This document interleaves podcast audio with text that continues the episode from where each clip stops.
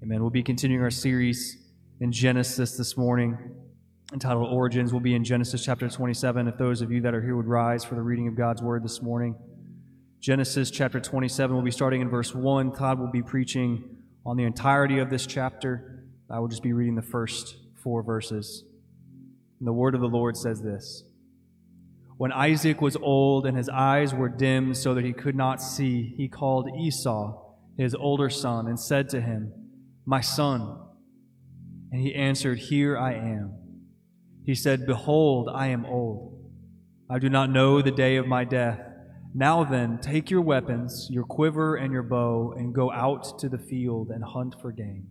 And prepare for me delicious food such as I love, and bring it to me, so that I may eat, that my soul may bless you before I die. May we be blessed by the reading of God's word this morning. You may be seated.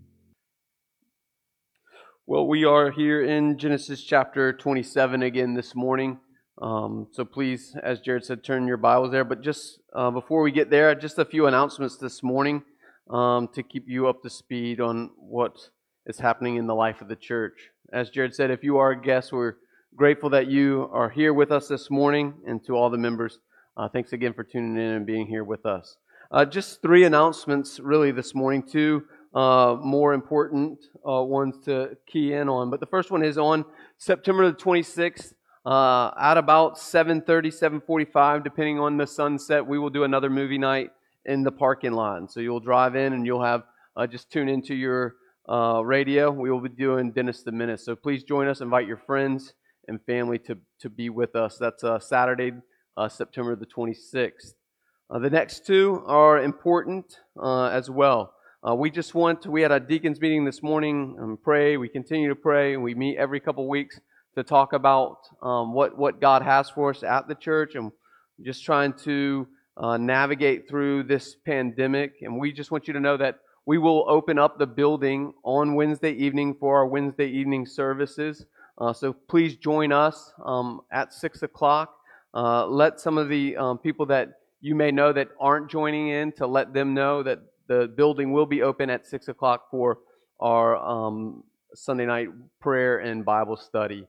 Um, and lastly, we also want you to know that on Sunday mornings, because of the social distancing, because of how many people are coming, we want everyone to know that masks are not mandatory, mandatory as they have been. They're optional as we uh, continue to keep our space. So, uh, those three announcements, uh, you'll see more of those in an email coming out and uh, on our Facebook. But Again, movie night on the 26th. Wednesday night services will be open, and then mask on Sunday morning will uh, be optional. All the, those two things with the Wednesday evening service and the Sunday morning uh, mass, that, that all will kind of depend on the numbers and what's happening, and so we'll continue to keep you up to speed. And one last one is the deacons that I met will continue to talk, are talking about, and we'll be talking about what we'll do for the children in the upcoming weeks. So uh, just keep um, looking out for emails and look online, and we'll keep you up to speed all that God is doing and all that we feel like God is saying to us uh, here at the church. Again, I, just want to say this again. Um, we are grateful for the means to meet and gather online, but that's not the means that God ever uh, desired for His people. And so we want to encourage you, if you're able and willing to come on Sunday mornings, to join us on Sunday mornings. Um, please don't just stay at home out of convenience and comfort, but come join us if you're able to and feel comfortable on Sunday morning. So, um, with that, let me pray for us, and then we'll jump into Genesis chapter uh, 27 this morning. Let's go to the Lord in prayer. God, you are gracious and kind to us, and we continue to seek your face and your favor on this church and all the churches uh, around uh, the world, really, God, as we uh, continue to navigate how to gather as your people to be safe, but how to worship you, how to fellowship with one another, how to be encouraged by your word, and therefore encourage one another. so lead us and guide us, I pray. Help us even this morning as we are both here at the building and in our homes, that you would open our minds and our hearts and our ears to your divine word and that this word you promise us never comes back void. And so I plead with you for that on behalf of myself and your people this morning, that you would send out your word into our hearts and it would be a seed that would grow and be nourished and grow into uh, many, many things in our lives that will bring us what your word says transformation, sanctification, that your word would make us holy because you are holy. So lead us, guide us as we look at Genesis chapter 27 this morning. Uh, thank you for the opportunity to be here and to be online with your people. So lead us again. We pray this in Christ's mighty name. Amen. You have your Bibles, like Jared said, like we've said, go to Genesis chapter 27. I will not read the passage in its entirety. It's a long, lengthy passage. Uh, we'll actually get into Genesis chapter 28, the first five verses. So, my goal this morning is to cover about 50 verses uh, in the next 30 to 40 minutes. Um, if I don't get there, I'll pause wherever we're at and pick up next week. But the, the goal is to get through this passage. This is a very familiar passage to most of us. If you've been in the church, you've read or heard about this moment. This is the moment in the story of Jacob and Esau where Jacob robs Esau he, of his blessing from, um, from his father, from Isaac. And so we're going to look at that. We're going to look at what God would have for us in this um, story. But just as a recap, where we've been over the last few weeks to c- catch you up to speed. Uh, chapter 24, this is where Abraham is about to die, and Abraham, uh, Sarah has already died, and so Abraham goes and finds Isaac a wife and sends his servant back to his homeland to Ur to find a wife for Isaac, a, a person of uh, the family, if you will, God's chosen race, the, the Israelites, to be a bride for Isaac. And the servant wanders onto the well and sees Re- Rebecca sitting at the well, and her heart is very generous and kind to the servant, feeds him, feeds the camels, invites the servant back to her house. Uh, and that's where the servant realizes this is who Isaac is to marry and asks the uh, father of Rebecca for her hand. They want to kind of keep her around, and Rebecca kind of interrupts and says, No, I will go, and I'll go now. And we see this is a match, a perfect match from heaven that God had intended to put Isaac and Rebecca together. Then in chapter 25, the death of Abraham happens. Uh, Sarah, uh, Rebekah, and Isaac are married. Uh, they're trying to have children. Rebecca is barren; she can have no children. And, and then we see Rebekah cry out to the Lord that she would, that God would open her womb to have children. We see the cry of Isaac's heart that God would open her womb. And God answers that prayer in a miraculous way. And so much so that He answers the prayer and gives them twins. And in that moment of having twins, in the passage in chapter 25, it says there's this struggle that's going on internally in the, the womb of Rebecca. And Rebecca is in angst over that. And she cries out to the Lord, like, is this really the way it was supposed to be? Isn't it supposed to be easier? And, and God answers her. And in answering her, he says to her this promise. It's not a very, um, it's not one of those promises you want to hear. But the promise is you, you have two nations in you. You have two nations that are at war inside of you. They're always going to be a conflict. And the conflict will be the older will serve the younger, that the, the younger one will be the child of the promise, as we've been looking in the passage, that God in Genesis chapter 3 said that there's going to be a seed that's going to come through the woman that's going to come all the way to Christ Jesus to save the world. And by uh, generation to generation, that seed, that promised seed, is passed on. And here again, we see the promised seed will come through the younger brother. That's so important for us to know this morning that before these two children were born, God had told Isaac and had told Rebekah that the younger would be over the older brother. And then in chapter 25, the, the boys grow up. They're, they're always at tension with one another. And Jacob deceives his older brother Esau. He deceives him. He comes in, Esau comes in off the field. He's hungry. He's thinking he's going to die. And so Jacob says to Esau, Hey, if you sell me your birthright, I'll give you some food. And in that moment, Esau uh, sells his birthright to Jacob. And then last week we looked at chapter 26. This is where God promises Isaac, again, the promise that he gave to his father, the promise that he gave to his great his his grandfather that God would bless them and use them. And then later on in the chapter there's this famine that comes onto that land and Jacob runs for his life and runs for safety. And just like his dad, he lies or Jake that Isaac lies about who his wife is. Jacob does the same thing. Lies about Rebekah being his sister. And God redeems that.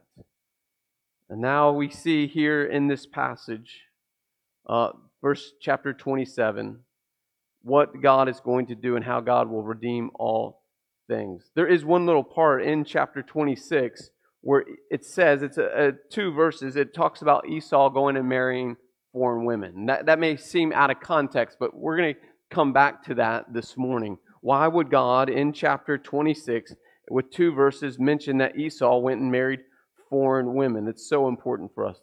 These all these chapters are leading us to this place. But I want to look at something this morning. Because what we're going to see here is a bunch of failures in this passage. We'll see that Isaac fails, that Rebekah fails, that Jacob fails, that Esau fails, and then the family as a whole fails. And so we can just stop and think, man, this whole chapter is about failure and not see the redemptive work in failure. But I want to submit to you this line this morning God will use human failure to accomplish his, his promise, promises to redeem his people. That God will use failure in our lives to accomplish his purposes. And his purpose is to redeem people to himself. And so, with that in mind, I want to jump into this text this morning. I won't read the text, I'll kind of story through, through the text. But the first failure that we see, we see Isaac's failure. In chapter 27, verses 1 through 4, it, it says this that Isaac was an old man, that his eyes were going dim, that he was being blind, that he could not see. And in that moment of not being able to see, growing older, Isaac calls out to his oldest son Esau. And as you know through the previous chapters, Esau was a man of the land. He was a hunter. He was a gatherer. And he, uh, it says in other parts of the chapters that we read that he was a great cook. And so Isaac wants the food of his older son Esau and appeals to his son um, and says to his son, Hey, bring me the best of the best, cook it for me so that I can give you a blessing. Now, on the surface, that sounds great that he would come off the field with a meal, give it to the father, and the father would give him his blessing. But where did Isaac fail? Isaac failed because, and you will see this over and over, the failure begins back in chapter 25, where it says that Isaac loved Esau and that Rebekah loved Jacob. That the house was already being divided that there was favoritism happening in the house, that there was something about Esau that Isaac loved more than Jacob. And so he says, and he appeals to Jacob or to Esau and says, Hey, bring me your, the best of the best because I still want to give you this blessing. I want to give you your birthright, so to speak. Well, what was the failure of Isaac? Isaac knew from before they were born who was going to receive both the blessing and the birthright. That God had said that to both Rebekah and to uh, him, Isaac.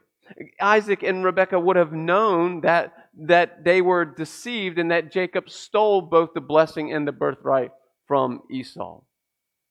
But there was something in the heart of Isaac that wanted to make sure that God's will didn't happen.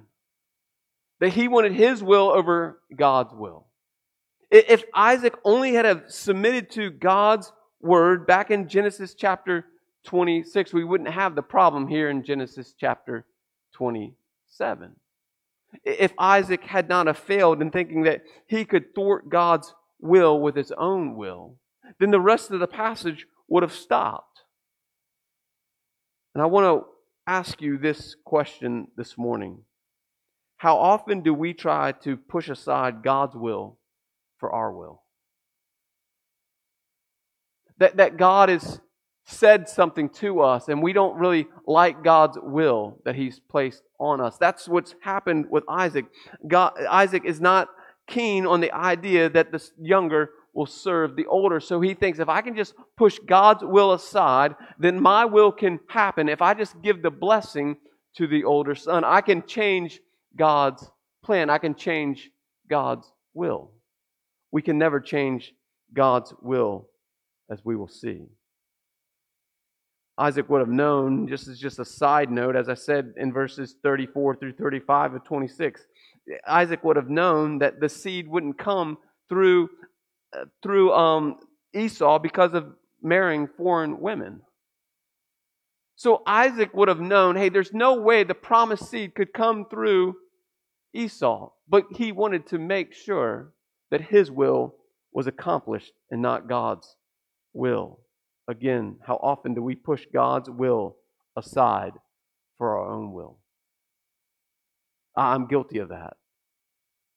I hope you would be honest and say there's places in your life that you are guilty of that as well. But again, the hope will come, the promise will come that God's promises, no matter how much we try, we can thwart the promises and the will of God. The second place that we see, or the second failure that we see, is Rebecca's failure. As I mentioned before, that Rebecca loved Jacob more than she loved Esau. There was a divided home. And so here's Rebecca listening intently to Isaac talking to Esau, and she devises a plan. Her plan is hey, I will make sure that that blessing doesn't get passed on to Esau, but that blessing will get passed on to, to you, Jacob. But remember what the plan was from the beginning that God would be the one to make sure that Jacob got the birthright and the blessing. But in her wickedness, in her failure, she didn't fully trust that God would do what God had promised. That she thought she would have to play into God's hand to make sure God's will happened. And so she says to Jacob, Hey, this is our plan. You're, you're going to go into the field. You're going to take two young goats. You're going to bring them in. I, I've watched your older brother. I know how he cooks. I'll cook your dad a meal so much so that he's going to be deceived to think it's from your brother. And Jacob, in that moment, says, Well, that sounds like a great plan, but what happens if my dad realizes I'm not Esau? Remember that Jacob and Esau were vastly two different men, that one was a man of the land and one was a man of the house, and that, that Jacob uh, had smooth skin and Esau had rough skin. He was a hairy man, and that Jacob was not a hairy man. Their voices would have been different. Everything about these two young men would have been different. And so he begins to panic, like, that's a great plan, but what if we get caught? And Rebecca says, You won't get caught, and if you get, do get caught, it'll be on me. And so she devises the plan. I'll make the food. You go kill a goat, put that goat skin on you, and then go get some garments of your brother so that you feel and smell like your older brother. So Jacob, being the obedient favorite son, obeys his mom. I wonder for us, as a way of application, how often do we come up with plans knowing what the will of God is, but are too fearful to let God's will play out the way God wants it to play out. Yes, we want the will of God, but we want to make sure the will of God happens, so we take things into our own hands. Right, remember, Rebecca was the one that she heard first from God that, that Jacob would reign over all the people and he would be the seed of the promise. And so something in Rebecca thought, I've got, I've got to make sure this happens. I can't fully trust God's going to do it. And she sees a part in the plan that she can assert her power and her deception to make sure God's will happens. Again, as a way of application this morning, where have you and where have I deceived or manipulated my way to make sure God's will happens in my life? unlike Jacob, I, I don't want God's will to happen. Here we see that she wants God's will to happen, but she's going to take God's will into her own hands. That is utter failure. They're, they're both a failure of believing God to be true about His word and His promises. And next, we see Jacob's failure. Now, in Jacob's failure, it really looks like success, does it not? Because here Jacob is, he hears from his mom in verse 18. He says to, he hears from his mom, he goes and does what his mom says. And then in 18 it says that he went into his father with the food. And the dad said, Where are you and who are you? What looks to happen at the very end is that Isaac does give the blessing to Jacob. He receives the blessing, but it comes through manipulation. But the world would say it was through success. And so we see here that Jacob takes part in the deceptive plan of his mom, prepares the meal for his dad, and then we see two places of utter failure for Jacob. The first we see is that he lies about who he is.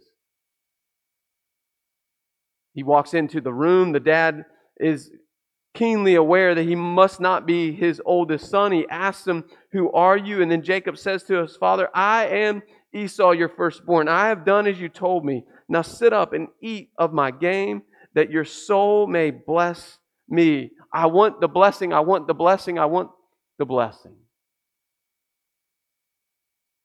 And Isaac, even though he's an old man, he can't see very well. He's being manipulated, he's being deceived. Says something in his gut is checked, and he says to his son, How did you make this happen so quickly? And what does Jacob say in response to that? It's found in verse 20. How is it that you have found it so quickly, my son? How have you hunted this game so quickly? How have you prepared it so quickly? How have you brought it to me so quickly? And Jacob answers Isaac and says, Because the Lord your God granted me success. So he fails about who he is, he lies about who he is, and then he lies about who gave it to him. Now, that's a very bold, crazy man to say boldly that God granted him success when clearly God had not granted him success. He blasphemed the name of the Lord in that passage. And then we see in that moment that Isaac sits up, he eats quickly, and then he blesses Jacob. He gives him the blessing. There's a threefold blessing that happens to Jacob through his deception. The first one is this in verse 28. It goes back to Abraham that God would bless the land or give him a promised land. The next one is that he'd have political power or reign over people, the promise of political power, verse 29. And the last one is the promise of protection. The same promise that was given to Abraham, that was given to Isaac, is now given to Jacob. The promise of the land, the promise of position, and the promise of protection. Now, in all these, it seems to be that God is nowhere to be found. But we see that the blessing happens to Jacob. That there seems to be success through his manipulation. Now there is, but we're going to see in the passage it comes with a great, great cost for this young man. But again, I'd ask you this in a way of application. Where in your life and in my life have I seen success through my deception? You see, Jacob would have thought he was successful that day because he got what he wanted. He got the blessing from Jacob, but it came through deception. And I wonder in your life and in my life how often we do things and manipulate things and find success and then say it's because of God.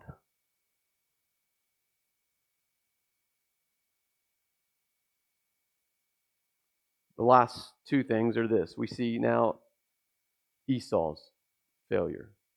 Seems like Esau would be just a poor bystander, a victim to the crime, if you will. And so it says that as soon as the blessing was given to, to Jacob, that Esau, Jacob walks out of the tent and Esau comes running in with all that he prepared for his father. He'd prepared the meal, he'd brought the meal to the father, hoping for a blessing, begging for the blessing. And in that moment, it says in the text that Isaac understood that he had been cheated. And there's this violent cry, it says in the text, that came out of Isaac, knowing that he had been cheated. And so, in that moment that Isaac cries, it says that Esau realized what had happened. He'd been manipulated again by his younger brother. Few years before, he'd been manipulated by his brother to sell his birthright. Now he's been manipulated by his brother to get the blessing of the eldest son that he would get from the father ripped off from him. And there's this discussion that happens between these two men in that tent. And basically, Isaac says to Esau, There's nothing I can do. I've made the promise. The promise is the promise. I can't go back on my promise. And Esau keeps begging his dad, Give me a blessing. Give me a blessing. And so Jacob, or excuse me, so Isaac gives the blessing to Esau. Now it's a negative blessing. It's the exact opposite blessing that he had just given to Jacob. He says to the son in verses 39 and 40, You won't inherit a land. You'll be a sojourner. And all of your descendants will sojourn. You will have no homeland. You will have no promised land. He then says to him, And you'll have no political power. You will always serve the younger brother. And he says, and you'll never have ultimate protection. You'll have to live by the sword to protect yourself. So you see the two blessings, and yet one is a positive blessing and one is a negative blessing. But now we see Esau's failure. Esau hears this and becomes irate, it says in verse 41. And Esau hated Jacob because of the blessing which his father had blessed him. And Esau said to himself, The days of mourning for my father are approaching. Then I will kill my brother Jacob. He was so livid that he was going to take things into his own hands. Because he knew if he could go and kill Jacob, then who would receive both the birthright and the blessing again? It would have to go from the younger back to the older. And so Esau said to himself, Hey, I am going to make sure that these two things happen in my life. I am going to manipulate. I am not going to trust that God made a promise that I would have to give up both my blessing and both my birthright to my younger brother. He realizes what the Lord had done and that God was in control, but then he realizes he had the power to take things into his own hand through deceptive means. And I wonder for us how often we do harmful things to people to get our will done, our way accomplished, that we wouldn't trust the Lord. And so then we harm people. We have vengeance for people. That's what was going on in the heart of Esau. Now, the story doesn't stop there with hating his brother. It doesn't stop there. It seems like, oh, now everything's okay. Jacob has the blessing. Jacob's going to have both the birthright and the blessing, and Esau's just going to have to deal with it. But again, we see the mom intervene again. Rebecca overhears that and sees the angst between Esau towards Jacob and says to Jacob, Hey, you're going to need to flee for your life. You're going to need to get out of here. You're going to need to leave the promised land. You're going to need to leave me. You're going to need to leave your father. You're going to need to leave all this to protect the blessing that you just received. Again, she's not trusting in the promises of the Lord. So she, her best idea is to bust up the family. The family failure is what we see in this last piece of the passage. We see that through several different ways. It's easy to think that God, in all of this deception, is nowhere to be found, that God isn't going to bring consequences to this, and that God is just going to idly sit by and watch it happen. But there's always consequences for our sin. Always consequences for our sin. The consequence that we see here is that this family, that remember back in chapter 24, was a match made in heaven. That God had ordained Jacob to be with Rebekah. That God had blessed her womb and that gave her children. And favoritism sets in. And from that moment on, when favoritism sets in, the family is disrupted. Now there's going to be consequences for the disruption. We don't see this explicitly in this text, but we know this that Jacob does leave. He, is sent to his uncle Laban and he finds a wife. But what we know is this that from that day when he wandered off from that promised land, from his mom and dad's tent, he never saw his mother again.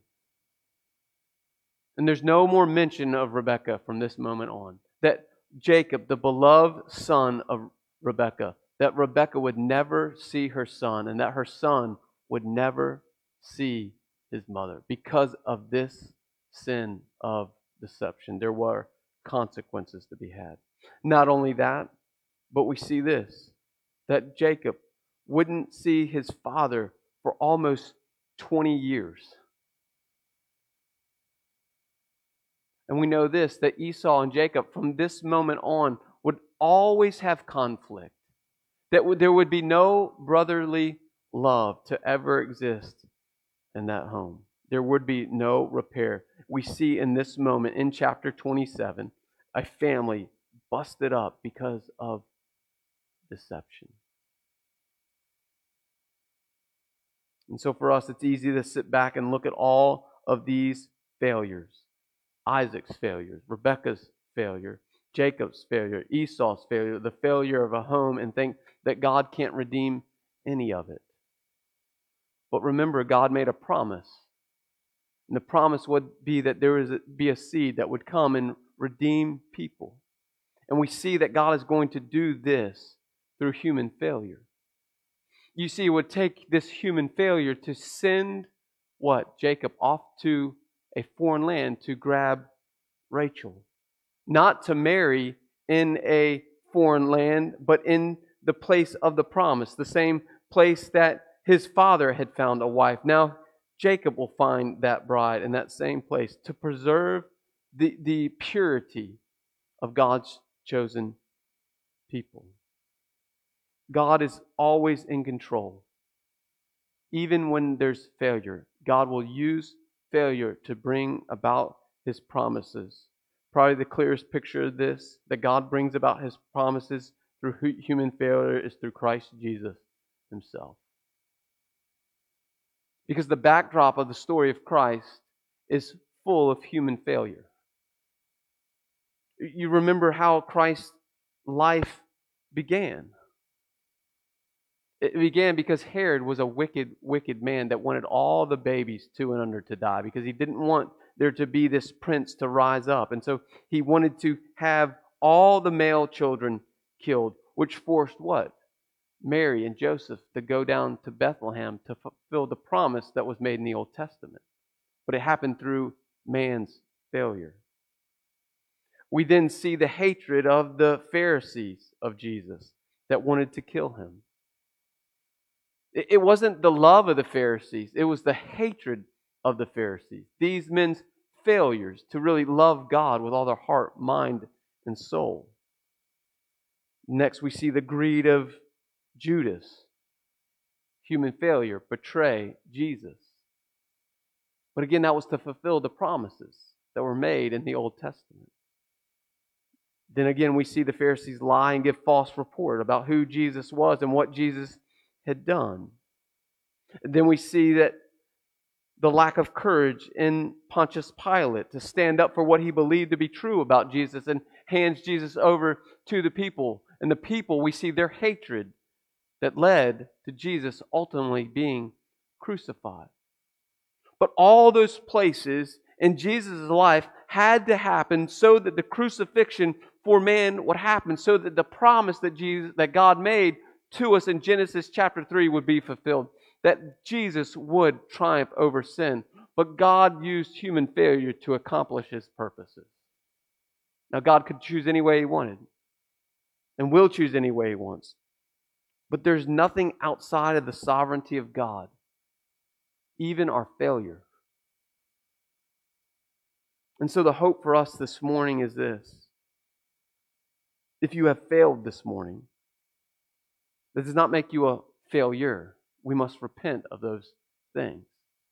And we also can hold God to this that there's nothing in your life, there's nothing in my life, no amount of all those things that we see in the failure uh, of Jacob, and we see of Esau, and we see of Rebekah, and we see of Isaac, all of their manipulation, God used to bring about his sovereign plan. And God can and will use our failures to bring about his sovereign plan. And so, if that's you this morning, and you would say to yourself, all those places I manipulated, and I, I am this, and I am that, know that God can and will use that for his glory and for your good.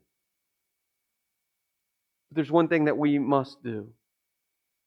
It's a place that we don't see in this passage, but we know to be true in other parts of Scripture that these that Jacob came to a place of true repentance. He repented of manipulating God's will. We know that to be true of Isaac as well. Not so much of Esau. We're not sure about Rebekah, but we do know the two patriarchs, Isaac and Jacob repented of their manipulation, and God used it to bring salvation to the world. And so, if that's you this morning, know this that there's nothing that you can do to thwart God's plan.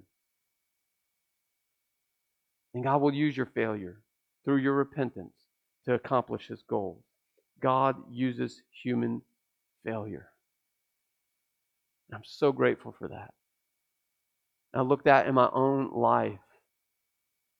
You know, just yesterday I was at my house and got a phone call from Mike who was here cleaning the building. And a young man was walking. He had just been kicked out of a home and was walking the street and came up to the church and asked for some water. And we had no bottles of water here, so Mike called over to the parsonage, and by God's grace, I had two Gatorades. I came over with two Gatorades and met his name is Wes. Be praying for Wes. And I had just about 15 minutes to talk to Wes. And I noticed some things about Wes that um, were, were, were obvious to me at least. I could tell he was a man that struggled with addiction. And So I just sat and talked to him, and I was able to share my own story about addiction. And it was in that moment of sharing my addiction story, my failures with this young man, that he began to cry and saw that God had something in even our 10 minute conversation. Now, I don't say that about me. I just say I'm, in my failures, God used my failures to connect with a man that was walking down the street. You see, Paul says God wants to use our failures to bring about his good and his glory. We must lead with our weakness. Because it's when we're weak we can really identify with people. And that is what God wants to use in our life. He doesn't want people to have it all together. We can't get it all together. It's God Himself who puts us back together because we're fallen, broken people. And it's when we embrace our brokenness and we embrace our failures and we submit ourselves to the Lord that the Lord puts us together and then we'll use our failures to speak into the lives of other people who might be exactly where you have been. I have so many conversations throughout the week because of my job. Whether it's through having an affair to getting a divorce to all these places of brokenness. But when those men and those women realize that God has a, purpose and a plan for their life and they confess those things to them, they receive repentance, then they use their broken stories to go and share with other broken people. And so this morning, I'd submit to you all of us are broken people. We know that because of the cross of Jesus Christ. And God will use your brokenness to redeem people. But will we allow God to use our brokenness to redeem people? Let me pray for us this morning. God, you use human failure to accomplish your purposes. I'm grateful for that in my life.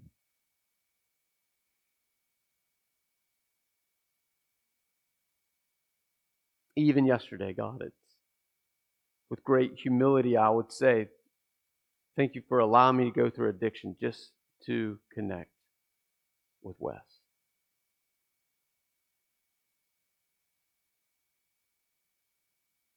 God, I do pray for Wes, even today, wherever he is, wherever that journey took him yesterday. That God, you would send more people into his life to speak to him about your saving work.